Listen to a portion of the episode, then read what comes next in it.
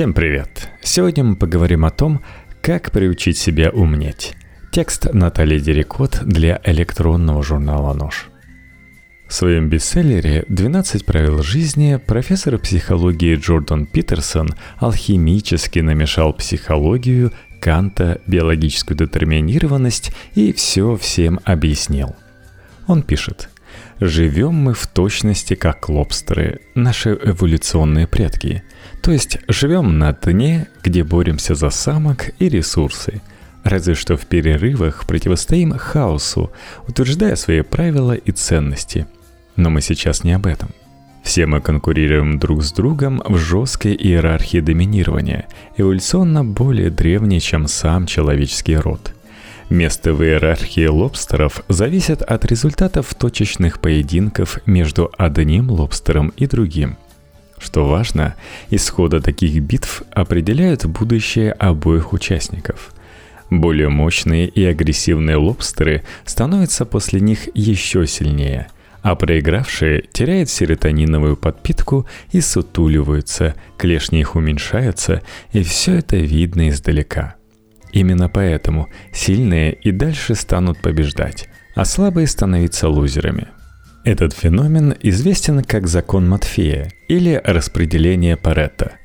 Умные умнеют, веселые веселеют, богатые богатеют. А 20% людей в любом деле тащат на себе все основные задачи или владеют всеми ресурсами – Научпоп о биохакинге и работе мозга недаром пестрит напоминаниями.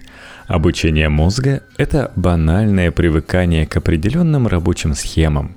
Привыкание – это и есть обучение мозга.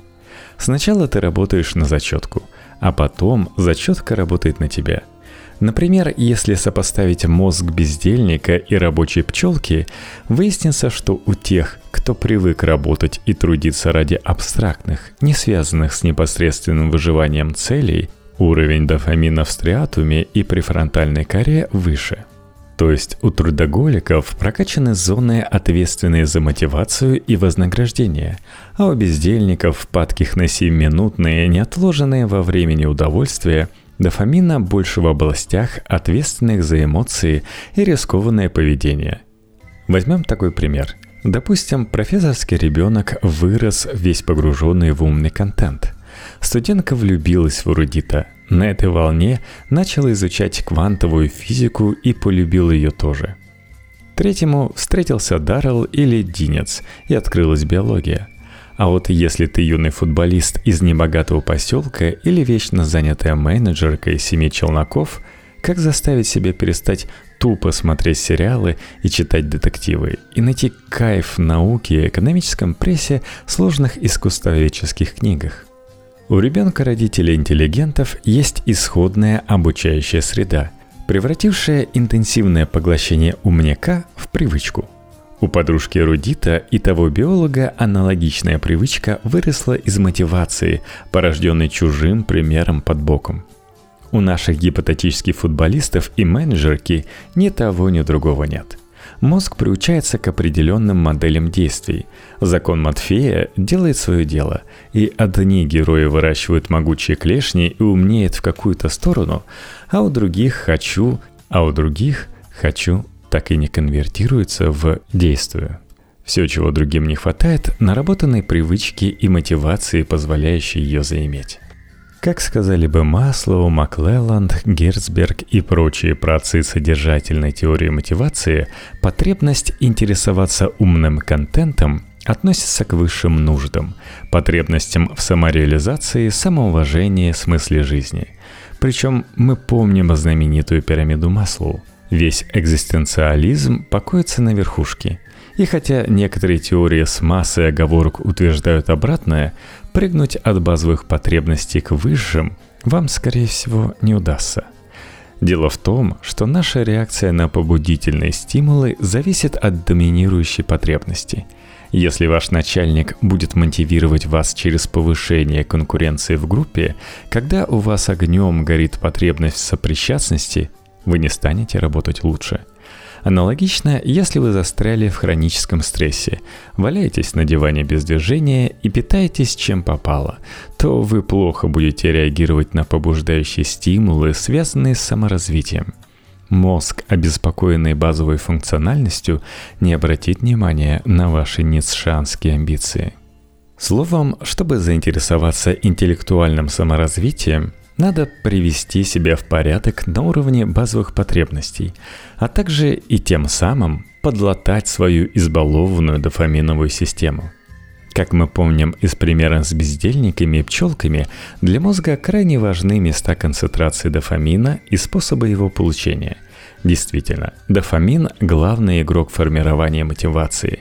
Именно от него зависит, выделит ли мозг энергию на достижение абстрактной цели или нет – ежедневно уменьшая количество халявных удовольствий и увеличивая количество заработанных, не сладкое и лайки, а поход в спортзал и помощь ближнему, мы на уровне мозга прокачиваем свое умение мобилизоваться во имя высокого.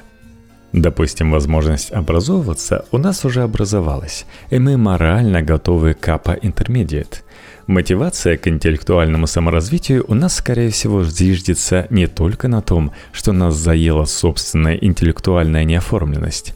Ведь нельзя же захотеть заставить себя захотеть стать биологом, физиком, экономическим гуру.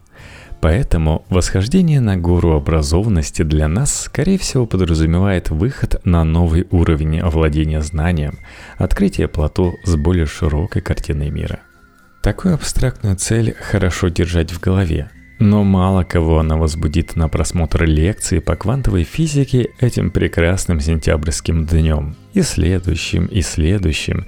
Именно поэтому абстрактные цели лучше пришвартовывать к конкретным задачам.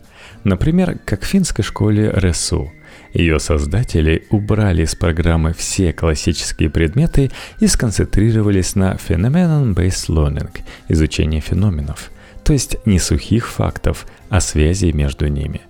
Школьники РСУ, исходя из своих интересов, потребностей и любопытства, сами выбирают темы для изучения. Здесь восьмиклассники изучают биологию, этику и право, рассматривая проблему абортов, а пятиклассникам поясняют за географию, социологию, историю и экономику на примере миграции.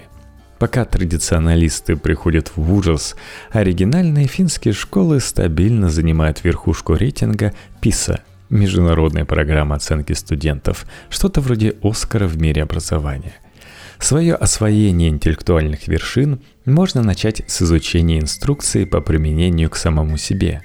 Например, засесть за научпоп по нейробиологии и психологии мотивации и формированию привычек, чтобы внедрить теоретические знания в свою ежедневную практику – если вам нравится бродить по выставкам современного искусства, но вы ни черта не понимаете, сконцентрируйтесь на этой боли. Постфактум разбирайтесь в контексте каждой из выставок, постепенно осваивая мудренный язык совриска по отсылкам. Или почитайте iFAC 10. Так вы переориентируетесь с абстрактного «хочу быть умным» на более конкретное «хочу разобраться и применить». Но подождите-ка, до этого момента мы говорили только о том, почему так туго идет, и как заставить себя так, чтобы не было похоже, что мы себя заставляем, чтобы потом все пошло как по маслу. Можно продолжить рассказывать о минимальном дофаминовом подкреплении и о том, как ловко обмануть самого себя, но, скорее всего, этот текст окажется в списке списков книг и фильмов, той проклятой бездне, куда так легко попасть и откуда нельзя вернуться – Всем текстам в жанре «как сделать то и это» уготована такая судьба. Поэтому, если по-честному, первое, что надо сделать, чтобы стать уже умным, перестать потреблять такие тексты. Решая заинтересоваться интеллектуальными темами, мы имеем благородную интенцию, хотим найти хороших собеседников в лице умных вещающих людей и подтянуться до их уровня, стать самостоятельно и оригинально мыслящими людьми – но на деле есть большая разница между думанием и потреблением умной информации, и тем более информации о том, как научиться ее потреблять. В эссе о чтении книг зануда Герман Гессе выводит отличную типологию читателей. Первый тип, говорит он, наивный. Он подключается к текстам только как потребитель, наедается, как мальчик книгами об индейцах, как горничная романами о графинях или студент Шопенгауэром. Сюжет или содержание такой читатель воспринимает как объективную истину и оказывается полностью ею ведом. Второй тип – постмодернистский игрок – который может, например, наблюдать, как писатель или философ стараются внушить себе и читателям свое толкование и оценку вещей, наблюдать, посмеиваясь и усматривая в кажущемся произволе свободе писателя лишь вынужденность и зависимость. И, наконец, третий – совершенное дитя – Личность настолько выраженная, настолько осознающая себя, что совершенно свободно противопоставляет себя объекту чтения. Такой читатель не желает ни образовываться, ни развлекаться, а пользуется книгой как любым предметом на свете. Она для него всего лишь исходная точка и генератор идей. Такому читателю нет разницы, поглощает ли он Платона в Сорбоне или список акций перекрестка в Челябе, или даже просто смотрит на камень. Его мышление плодовито само по себе. Каждым из таких типов мы иногда бываем, добавляет Гессе, а еще он добавляет, что тип «совершенное дитя» — это уже не читатель. И если постоянно пребывать в таком состоянии, можно слететь с катушек. Но если в нем не пребывать совсем, то и свободно мыслящими и хорошими читателями нам не стать. Обучение себя независимому мышлению явно исходит не из обмазывания себя умняком, а из внутренней работы по осмыслению фактов действительности – к ней-то и надо себя приучать по всем правилам нейробиологии. Это отлично понимали древние греки, собравшие основу всей западной цивилизации и так высоко ценившие искусство ведения диалога. Или гарвардские преподаватели, обожающие Формосе.